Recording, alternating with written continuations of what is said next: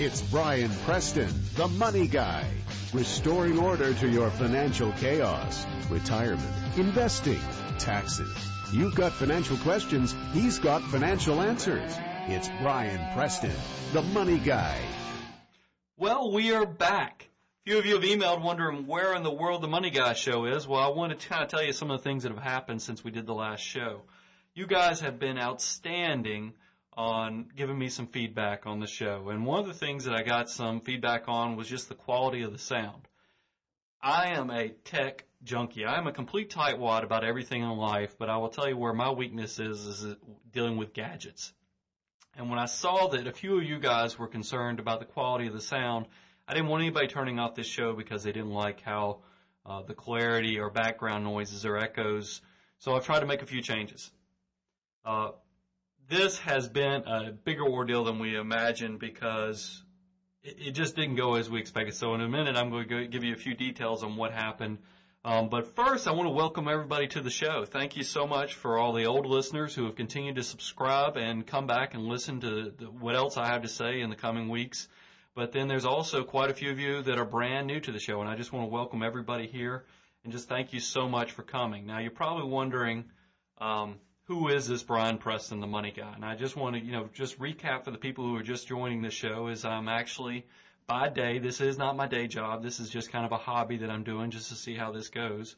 But, um, I am a, a personal financial planner, fee only financial planner, uh, that does wealth management and financial planning uh, for clients of the high net worth variety.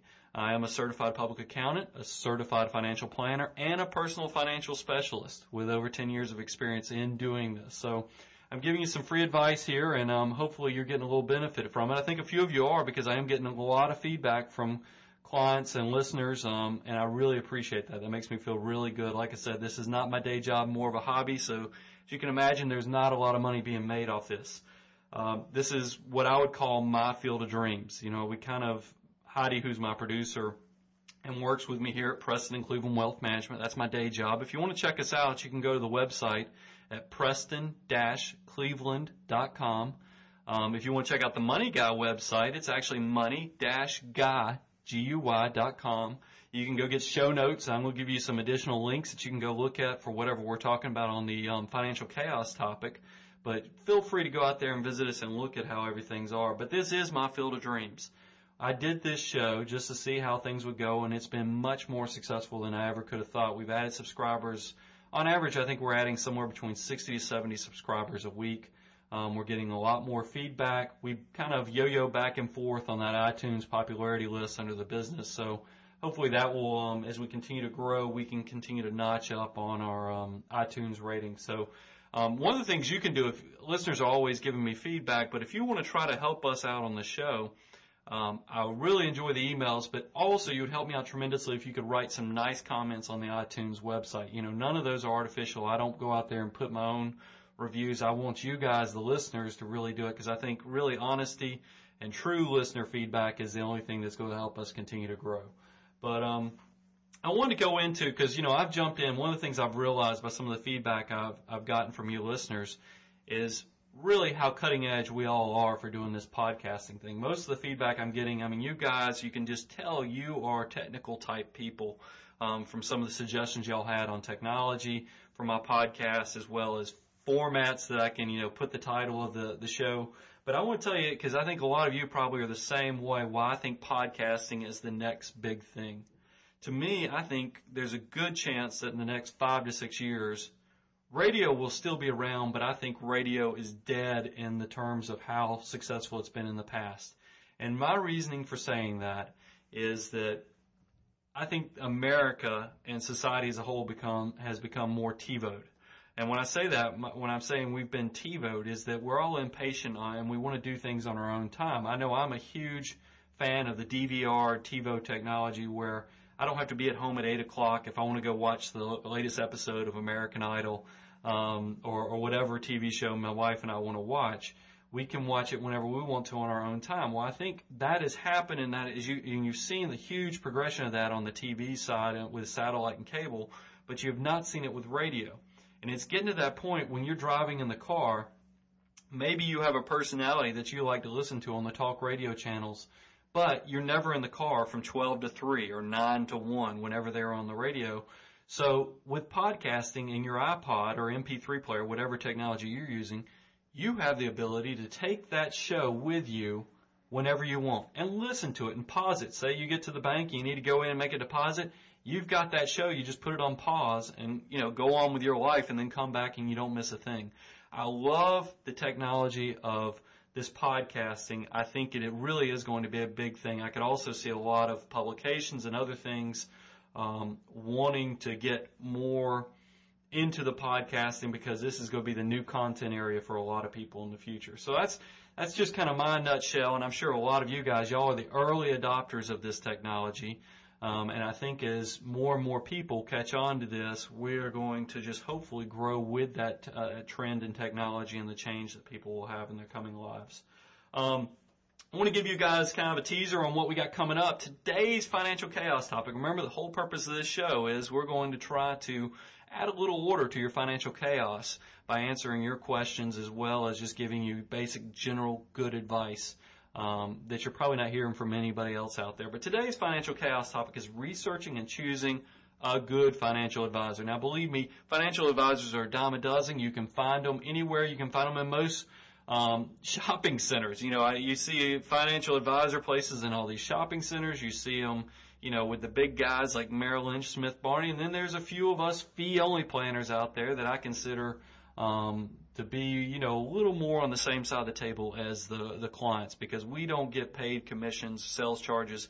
Our advice I consider a little bit more objective, and I'm going to try and give you some tidbits truly on how to keep yourself from getting ripped off while they're managing your money.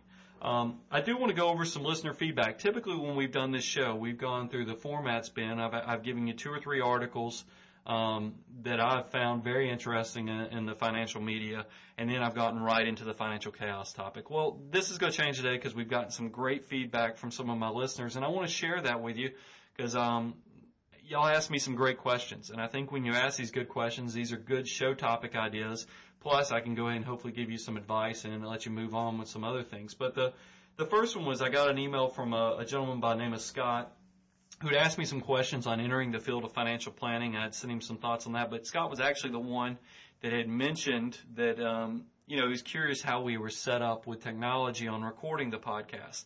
Well, because of Scott's email, and my concern that we are going to lose subscribers over the sound, you ought to see this office now. Let me tell you some of the changes we've made so Scott can know what an impact he's had on us. Is um, like a nut, we have gone out and I bought. Now, first of all, we were already doing. We've got the you know the microphone with the the mixer board, um, the popper in front of it. We've got you know um, we we're using some free software to record the podcast. But the big changes is I'm standing and versus where in the past I was facing Heidi while we did the show and talking to her. Um, but I was told there were some echoes. So now what we've done is I've moved my microphone over to the corner of the room. We have bought acoustic tiles, these 12 by 12 acoustic tiles that now we have pinned and, and velcroed to the wall to where, and even covered one of Heidi's windows. Hopefully Heidi, fortunately she has big windows in this office, so she's not sitting in a complete black box, but we have taken out some of her windows. Um, so we can try to make the sound a little bit better. That was one upgrade. Also, we went out and bought a new recording software. Um, we bought the Sony um, SoundForge Studio software, so that hopefully we could um, you know, we, we wanted to make sure we were, we, if we're going to upgrade one thing, let's upgrade everything because truly the sound is going to reflect the weakest link. So we wanted to go ahead and upgrade those. So we did um, change the recording studio. We've also, and this was the big thing that's kind of caused the delay. And I want you to know I apologize for not having this show out last week, but the big delay was we did some tests on the sound card that was on Heidi's computer and it was putting out a lot of sound just itself, meaning it was not background noise, it was nothing, it was just distortion that was coming from the sound card. So we decided to upgrade the sound card. Sounds good. Well, I went on, you know, I did a little price comparison shopping, went to Amazon, buy. I found a great sound card that was recommended from one of the podcast books and ordered it. It came in and it was, um, we installed it. Heidi and I, you know, we, we took it apart, took up the computer apart, installed it, and everything was good. But I got to tell you, when we went to plug it in to start recording, it was a lot different than the sound card that was in. That meaning there was a lot more controls. There was compatibility issues with some of the software we were using. So we had to call in. And fortunately, Heidi had some friends who actually do a lot of sound engineering and other work um, for their churches and some bands and some other work. So she was able to call in the reinforcements with Billy, one of her friends, and he came in um, on Monday and straightened us out. So I am just happy to report we've got everything. Hopefully, if um, this is going to sound a little bit better, then the quality's going to kick up a little bit better than what you've heard in the past. But Scott, you were the cause of that, so I wanted to just give you a, a shout out and tell you thanks so much for the feedback, and hopefully you guys will notice um, the change in the quality of our recording. I also wanted to um, talk. I got an email from uh, a gentleman by the name of Ivan, who is from the Philippines which is pretty exciting to think that we have listeners from all over the place listening to us. He asked about unit investment trust. And I wanted to kind of go over his, his question was, um, you know, how do they compare versus mutual funds? Are they, um, are they good? And I wanted to just give you my thoughts. Now, unit investment trust, just in case those of you out there, I'm always try to make this as simple as possible. They're known in short as UITs. And what they are, they're really just a basket of individual investments and they can buy into anything just like mutual funds can. They can be stocks, they can be bonds, they can be specialized investments. But unit investment trusts, um, they do offer the benefit of offering specialized and diversified portfolios really for affordable minimums. I mean, it only costs generally about $500 to $1,000 just to get into them. However, let me tell you, I'm not a huge fan of unit investment trusts just because they generally charge loads or sales charges and commissions. And as you know, I think you don't need to be paying a lot of those sales commissions and, char- and, and sales loads because it just doesn't put the person who brings these products to your attention on the right side of the table. Not that people don't need to make money off of offering you good financial advice. It's just I want them to have their motivation to be on the same side as yours. So that is one of the concern I have. There also a lot of them offer they do have deferred sales charges, meaning that they do have fees when you go to sell them at a later date, and that concerns me a little bit. Um, in addition to the commissions, there are annual fees that they, they use to cover basic operating expenses. That's not much different than mutual funds. But I do think that you have to worry about some of the fees and structures. I think there, that's where the difference between them and mutual funds are is that if I was going to choose between a unit investment trust or a no load mutual fund, I think the no load mutual fund will work better if you're using, you know, really a, a tried and true proven mutual fund that has no upfront loads, it's no load, um, and it and it's done very well among its peers because the more money you keep in your back pocket by not paying excessive fees is more money you get to make. So that's that's my thought is that I, I think that truly you can do better if you do um, if, if you deal with the mutual funds, the no load mutual funds versus the unit investment trust. I also got an email from another Scott, and he had a great question about 401ks and taxes. And I, am just going to read you what Scott's email was. It said, his email, this is what Scott said. He said, I just discovered your podcast, and I'm glad to find someone doing a podcast that is offering honest advice. I have a question based upon something I heard from Susie Orman. She suggested that in today's tax environment, one should only load your 401k to the company match. The reason is there is no way that future tax rates will be lower than the present rates for most people. Does it make sense to invest the 10% over my 5% match into a regular tax efficient index fund instead of the 401k? I no longer qualify for the Roth. This is a great, great question. Um, just to recap, and I've talked about this in some of the other shows, you know, my thought is that you want to obviously load up the Roth if your income is below that threshold. And for, for married couples, it's, it phases out between that 150 to 160 um, income level. And then for single individuals, I think it phases out somewhere between 90,000 to 100,000. So if you do make more than those thresholds, you, you can go ahead and disregard this first part. But for most people who don't make those income thresholds, I want you to do the Roth IRA um, after you do your 401k match. Do the 401k match because that is free money from your employer. That is just essentially money that the that the the employer is giving you free because the uh, government has given them some economic incentives to do it. So go ahead and do the the 401k match all the way to the match point and then jump over to the Roth IRA. Fully fund your Roth IRA and then if you have leftover money, I do think if you don't have credit card debts and other type of debts that um, are what I call bad debt, meaning you know mortgages are okay as long as your interest rate's okay. But if you have credit card debts or car loans that um, are really bad debt, I want you to pay those off. But if you've already got those paid off, come back to those for, to that 401k again and really max that out. And I, I know what Susie is saying because right now with the 15% on capital gains and the 15% on dividends, tax rates are at an all-time low for investing. Um, and there is a good chance that in the future that that is going to change if if Congress changes over and they take away some of these tax advantages that have come about. But if you're in the pers- if you're in the high income tax bracket, like it sounds like Scott is because he can't do the Roth IRA, I think that there is a huge benefit to getting that, that lower tax because when you do the 401k, remember that's coming out pre-tax, so it's lowering your actual taxable income. And if Scott is not able to do the Roth IRA, he's probably in a high tax rate, and that's a person that definitely should be doing the 401k all the way to the to the, the max that they can do, the fifteen thousand dollars.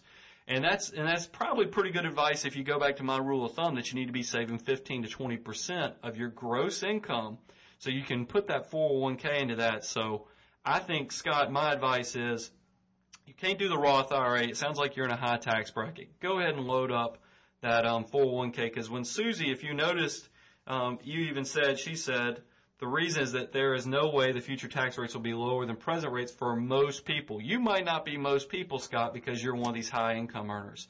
So if you do have high income, definitely load up that 401k because there is a good chance when you retire that you're, um, you know, that, that, that savings that you're getting on lowering your income, that $15,000 now, and, and saving that 33 um, percent on your taxes, because if you're in that high tax bracket, you might be in a lower tax bracket than that 33 percent when you retire, uh, maybe the 15 to, to 25 percent bracket, and you will get some additional tax savings. So that's my advice to you, Scott, is to um, consider doing the 401k. And I know, and even though Susie's giving great advice, she's probably not talking about somebody in your income bracket. Um, I also got an email from um, Edward who had asked me to to give some advice on variable annuities because talking about Susie Orman, I'd done a list of the um, 12 things not to do um, to ruin yourself financially, and one of them was that you need to stay away from variable annuities. And I got this email from Edward and his, I'm just going to read this email as well. It says, please speak more about variable annuities. I'm not sure if I should invest in one or not. Your last podcast stated in one of the 12 things not to do was invest in annuities. Please explain why not and give the advantages, if any. I am 53 with a windfall and good job with a pension and will retire at age 62 with 30 years in government. I, um, the reason I said do not do variable annuities is truly because they are outrageously priced. There's usually commissions built into them that can range somewhere between 2 to 6% depending upon the product you're dealing with. There's no reason that you should enrich somebody by paying that much money. There, you're not getting the benefit for what you're paying, so stay away from variable annuities. Now, let me say this, Edward. Um, also, let me tell you, variable annuities – we've talked about 401ks, we've talked about Roth IRAs. These are great ways to save for retirement. Variable annuities, they have that, the, the person who's going to try to sell you this is going to tell you they grow tax deferred as well. But this goes back to what Susie was talking about is that if, why would you put something in that you're not going to get a tax deduction? And that's what you get with the 401k is you essentially are lowering your taxable income. Why would you invest in a variable annuity where you're not going to get a tax deduction? You just go get a lower tax uh, you let your money grow tax deferred, meaning you're not going all the earnings aren't going to be taxed right now. But why would you do that when what Susie's talking about is capital gains are at 15%, dividends are at 15%, but you put this money in this annuity, it's going to grow. But sure, when you pull it out, you're probably going to pay income taxes at ordinary levels, which is going to be 25%. Why would you do that? That's why I think variable annuities don't even make sense from a tax standpoint. So stay away. And plus, since we know the savings rate in America is actually negative at the moment, nobody's loading up their 401ks and Roth IRAs like they should. So that's even more reason because the only people that need to go to variable annuities, even textbook wise, and I don't even know if I would recommend this for them, are people who fully maxed out their Roth IRAs, fully maxed out their 401ks, can't put any more, and they're still trying to find ways to defer their income. Well, then you could look at a variable annuity, but that doesn't even make sense because you're paying that 2 to 6% commission. Now, Edward, I do want to tell you there is a difference. There's what's called fixed annuities too that are very different than the variable annuities. Variable annuities are attached to some usually stock or bond product and you fluctuate just like the market does. Now fixed annuities um, that a lot of retired people have looked at in the past and, and with interest rates going up probably will be a good time to look at again in the future can offer you a fixed rate of return, meaning that you might have an annuity, and I haven't done any research on these recently because I don't have any clients that have asked me to look in the last few months, but if say the interest rate was guaranteed at six and a half to seven percent, that's probably out of line with market, but I'm just pull, making up a number. You know that you could guarantee yourself that rate of return, and they're going to guarantee you an annuity stream for the rest of your life. Not a bad thing to look at in retirement as long as the fee structure is controlled. They are different products than variable annuities, and for some people, especially close to retirement, if you don't have pensions, you might want to consider annuitizing a portion, a small portion of your portfolio, just to guarantee that you do have money coming in. Now, Edward, it sounds like you're going to have a pension from the government. Um, you might not want to consider that because if you have a pension coming, it's going to cover the baseline levels of your living expenses in retirement you might need um, to invest the rest of it maybe in a diversified portfolio to see if you can grow your assets to supplement that income and even more because you've already got that good base core covering by having a good pension coming from your employer, the government. But hopefully that helps you out, Edward. Um, also got an email from Jane who um, has suggested some changes on the file format. I hope you'll notice when you go to download the show that we have changed the way we record the show and, and labeled it so that it will fit on your MP3 player screen or your iPod screen a little bit better and let you organize things. So I really, really appreciate the feedback you guys have given me. It has helped out tremendously and I'm doing everything I can to make you guys happy. Now, Heidi and I have had a talk about a few things and she's asked me some questions from time to time about my tightness because I am a tightwad in most things except for gadgets. I will tell you that's my fatal flaw is that I do love gadgets. I love, um, you know, I like having the high definition TVs and those type of electronic deals. But with other things, I am a complete tightwad.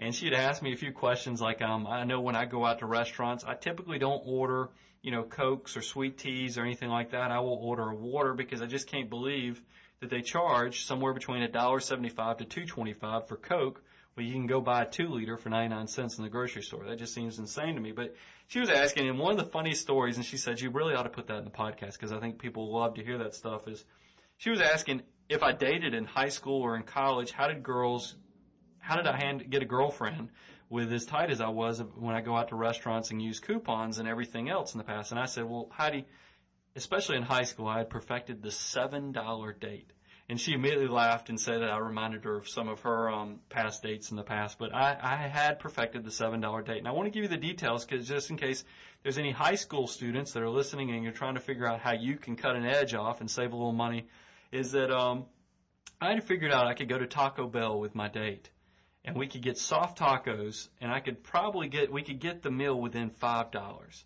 and then we would head out after that, and we would go to the to the dollar movie theater that was right down the street. And, you know, and it was a little dirtier in there, a little stickier when you sat down, but it was a movie theater.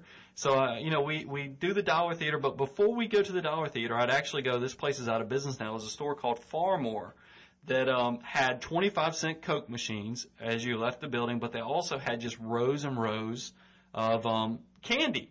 You know, so I we would go get a box of goobers or some M and M's or whatever, and they'd be like you know 50 cents and then we do our quarter Coke, so I'd probably have about a dollar and a quarter in refreshments. So if you, between the four or five dollars that were Taco Bell, the two dollars for the movie, and then the dollar and fifty for refreshments, I could get it pretty close to seven dollars. And um, I never thought that was a problem, but that probably did make sense on why I didn't date as much in high school because I was a complete um, tightwad as well as a little on the the gawky side because I'm a tall skinny guy, so um, that probably didn't help either. But I did want to kind of give you some feedback on on the lifestyle of being a complete tightwad.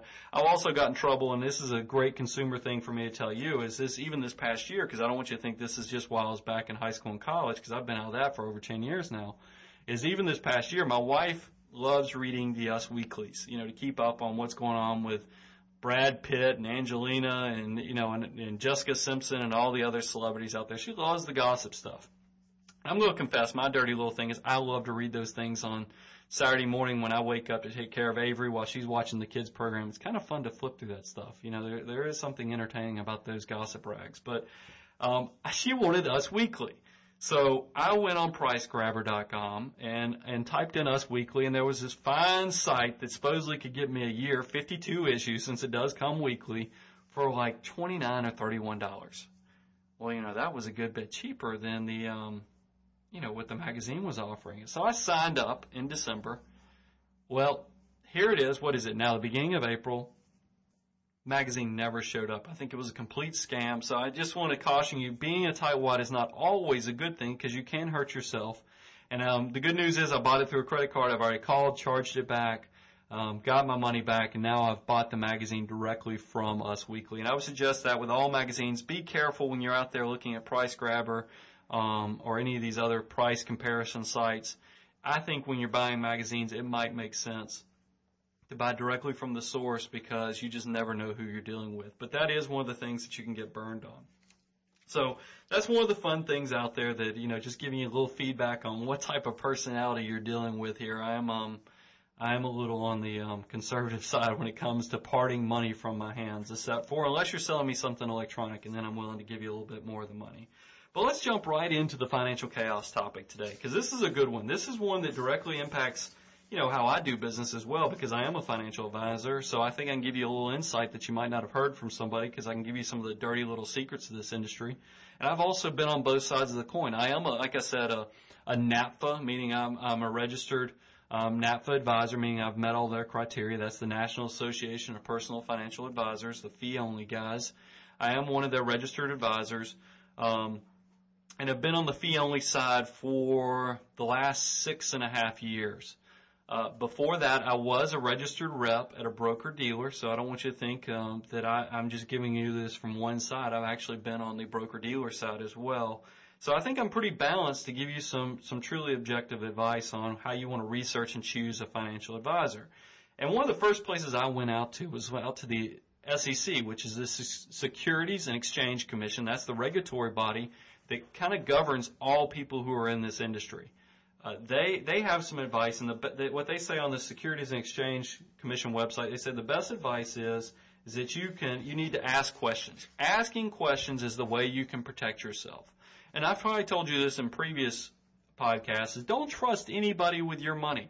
Trust is something that needs to be earned and verified before you just hand over your money without finding out all the details from people. But let's talk about, I went to three different places to get you some great questions that you can ask of whatever financial advisor you're looking to hire. The first place I went was the SEC. Like I said, that's the Securities and Exchange Commission. They're the guys that overlook this, the government that overlooks this, um, this entire industry. And I will tell you, it's getting tougher on this industry just because some of the crazy things that have happened in the last few years with Enron, as well as some of the hedge fund scandals that came about in 2004. So this is getting a harder and more highly regulated industry um, much to the pain of much many of us financial advisors that are trying to do the right thing for our clients. But let's talk about the SEC. I'm just going to read you some of these questions, interject some thoughts throughout it. But they, they some of their questions are: How long has your firm been in business? That's very important. You definitely don't want to go out there and drop your entire life savings on somebody who just hung up their shingle last week. Also, what training experience do you have? You, this is this goes without saying. You do not want somebody who's cutting their teeth and learning how to manage money. If you're dealing with this is your nest egg, meaning you've compiled this money over your entire life, and this is all you've got in retirement because we know that, like I told you in previous podcasts, 401ks are going the way of the dodo. They're extinct. So you've got to make sure that whoever you're giving your money with is, is got experience and knows what they're doing with this.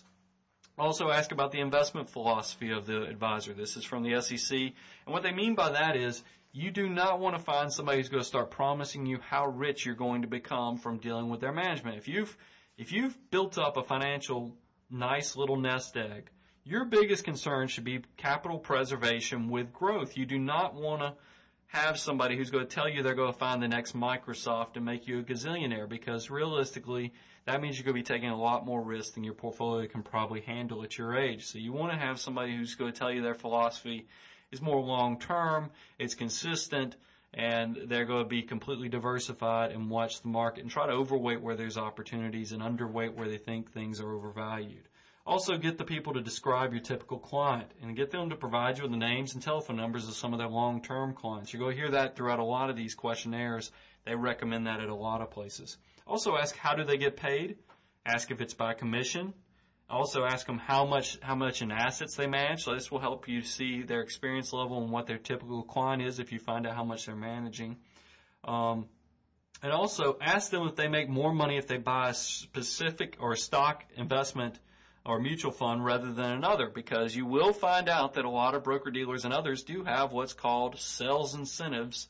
Um, they'll have these lunch and learns and other things where brand new funds get set up by a mutual fund company and that wholesaler for that mutual fund will come in and offer them vacations, prizes, trips, all kind of things if they can sell more of that fund.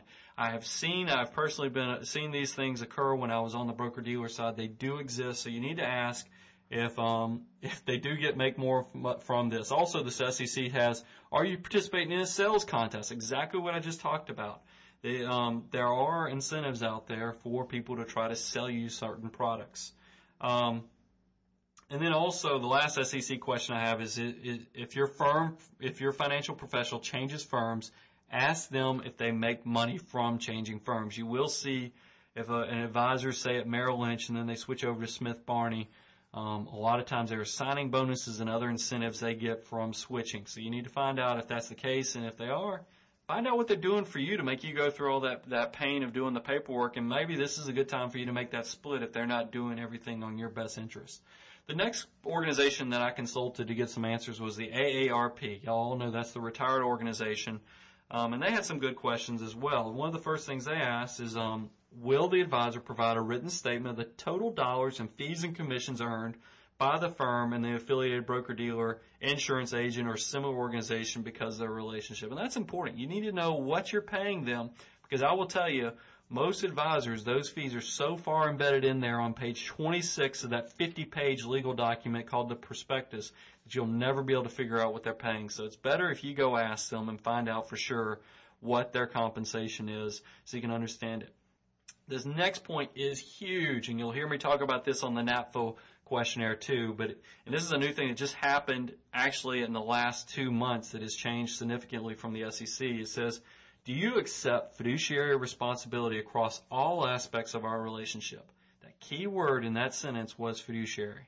And what does fiduciary mean? Fiduciary means that the person working for you owes you the highest possible duty of care and loyalty. So a relationship of trust and confidence exists between you and the planner. Now this sounds like this is common sense. You would think you give your money to somebody that they are going to take advantage, you know, provide you the best possible possible advice um, for your best benefit. But that is not the truth. Um, a lot of a lot of the, the dealers, broker dealers out there have, uh, do not have a fiduciary responsibility to you. They are actually listed as salespeople. If you list, read all the fine print that is on the disclosure forms they give you, you will notice that they tell you that all advice is incidental you know, if they give you advice, if you watch these commercials and you see um, these American Express advisor, I think they're called Ameriprise. They always show people who are getting close to retirement or they're dealing with weddings. You know, these are all these life events that you think that you're going to them for planning, and then you find out um, that these guys are broker dealers that they do not have a fiduciary responsibility to make sure they're making the best decisions on your be- on your for your side in your benefit. So you need to be very careful to make sure that they do have fiduciary responsibility. Many of them are not allowed to. The brokerages do not allow them to have that relationship because they recognize that advice is incidental and their main purpose is to sell you products. Be very, very careful. This is also what's known as the broker deal, I mean the Merrill Lynch rule. Um, they have written into the SEC laws that broker dealers do not have to comply with the same level of, of of being a fiduciary to the clients as a registered investment advisor does. And that's what I, am actually a registered investment advisor. Um, but you do not, they do not have the same level um, of responsibility to the client that we have because they are considered salespeople who provide incidental advice. Whereas a registered investment advisor, I have a fiduciary responsibility that I am going to do everything in my power to do the right decision for you and make the best um, you know, decisions for your interest. So that is a huge, huge thing I want you to pay attention to is fiduciary responsibility and making sure that whoever you're dealing with is sitting on the same side of the table as you. The next thing that the AARP brought up is to the extent that you will be giving me ongoing investment advice, will you be providing me with a quarterly written report of my portfolio with a rate of return along with benchmarks very similar to my portfolio. You know, a lot of people will tell me they've been with an advisor for years, but they have no idea how they're doing. You've got to have some type of um, measurement to know if your guy is doing the right thing for you so you can measure their worth to you. Um, I think that is one of the most valuable things you can do is to make sure you're getting good service. And then the last thing is please provide two references from clients who have worked with you for at least the last five years. So that way you can see what a long-term client thinks about this person's advice. The next set of questions I went and re, um, referenced was the NAPFA. Like I said, the NAPFA, if you're curious, is um, the National Association of Personal Financial Advisors. We're the fee-only organization. Um, get a lot of great recognition from the print medias like Kiplinger, um, Smart Money, and some of the others. Money Magazine, you know, because we are objective in the fact that we're giving completely fee-only advice. Well, NAPFA has a list of questionnaires, has a list of questions that you need to ask financial advisors. I want to go over a few of those. It says, what are your financial planning credentials, designations, and affiliations? Remember, you can kind of tell what type of person you're dealing with by the level of their credentials to an extent. It's just like I've already given you my you know, my list of letters is, you know, I am a certified public accountant, a certified financial planner, and a personal financial specialist. Every one of those means something. And they all have different requirements on how much continuing education that I have to do throughout the year just to make sure I'm staying current on things. So you want to ask because you, it would probably make sense to try to get somebody, if you're going to hire a professional money manager to ma- manage your nest egg, your life savings, why not to go get somebody who's actually been trained in education for this. This is not somebody who just as a life change decided they, hey, I like money. Um, I think I can make money. Why don't I go just tell people I'm a financial advisor? And believe it or not, you can do that. This is one of those few industries, if you can go past like the Series 7 or a few of these tests that just show that you're competent enough to tell people what a mutual fund is, you can go out there and give advice and call yourself a financial representative. I think you need to do more due diligence than that by actually hiring people that have credentials. Like I will tell you, to be a CPA, obviously I had to take a, a pretty comprehensive test. And then you had to work under a CPA for two years. Also, CPAs are required to have five-year degrees from colleges with a field of study in accounting. Uh, the next thing, certified financial planners, you have to pass also a rigorous test as well as work in the industry for three years. So there's all kind of rigorous things that you can expose yourself to to make sure that you're getting an advisor that actually has a background in this stuff. Um, the next NAPFA question that they had was, how long have you been offering financial planning services? And this gets back to you don't want to get that planner that's cutting his teeth and first learning how to manage your money. Um, that's just not a good thing. Also, do you have clients who might be willing to speak with me about your services? You know, it's as simple as asking, do they have references? I think that's very important. I get that asked a lot, uh, and I do have a set of clients that are more than willing to go talk to these clients and prospects and let them know what they think. Have you ever been cited by a professional or regulatory governing body for disciplinary reasons? You want to find out if your guy's a crook. And don't, hey, this is probably one of those questions you ask him that. Don't just take his word. Go out to the SEC website. That's sec.gov um, and, and also you can, if they're a certified financial planner, you can go to the Financial Planning Standards Board. You can go, and we'll put some links on the website for these, but you can go look up your planner and see if they do have any um, regulatory issues, because you need to go find out if you're dealing with an up and up person. Um, you also need to ask, will they sign the fiduciary oath? And that's exactly what I was talking about with the AARP, AARP questionnaire, is that you got to make sure they're sitting on the same side of the table as you, and they're not just salespeople. Um, do you have a minimum fee? Because I will tell you one of the unfortunate side effects of dealing with um, successful financial planners is they they do have minimums. Um, and I can tell you from my own experience, I have minimums just because I, there's a certain level of service I want to be able to provide to all my clients, and you cannot do that if you took everybody who walked through the door. So you do have to put a minimum level um, so also you're not overcharging them because there is a fee that you have to charge. So there's a certain level I require just so I know that the time I'm putting into it is not burdening your portfolio. I don't want my fees to hurt your performance. So it requires, since I have to work a certain number of hours to make sure I'm doing a good enough job for you, there's a certain level of, um, of assets I need you to have so that I'm not charging you more than your portfolio can bear.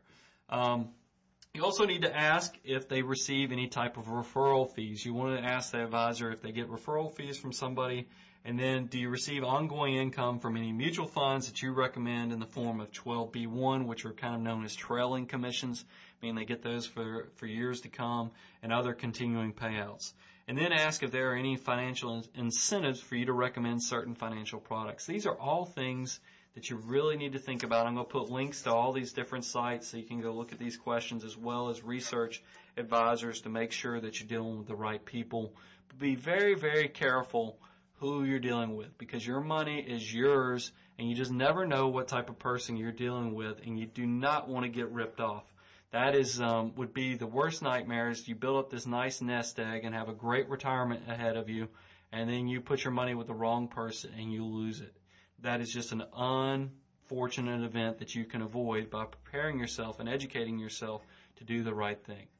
Now, I hope you've enjoyed this podcast. I want to give you some um, contact information. Once again, you can find more information about us at money-guy.com. Um, you can also download us at iTunes or directly from the site that I'm sending you to. If you want to send me an email, you can reach me at jbp, that's my initials, at preston-cleveland.com. And my firm is Preston and Cleveland Wealth Management. You, re- you can also check us out at preston-cleveland.com. Now, I really think that you guys um, have been great listeners, and I appreciate everything that y'all have done and the, the focus and the feedback you provided. And I ask you to please continue to, to send that to us and let us know what you think of the show. Now, with that, may God bless you with good friends, good health, and future wealth. Thank you. Until next time, this is Brian.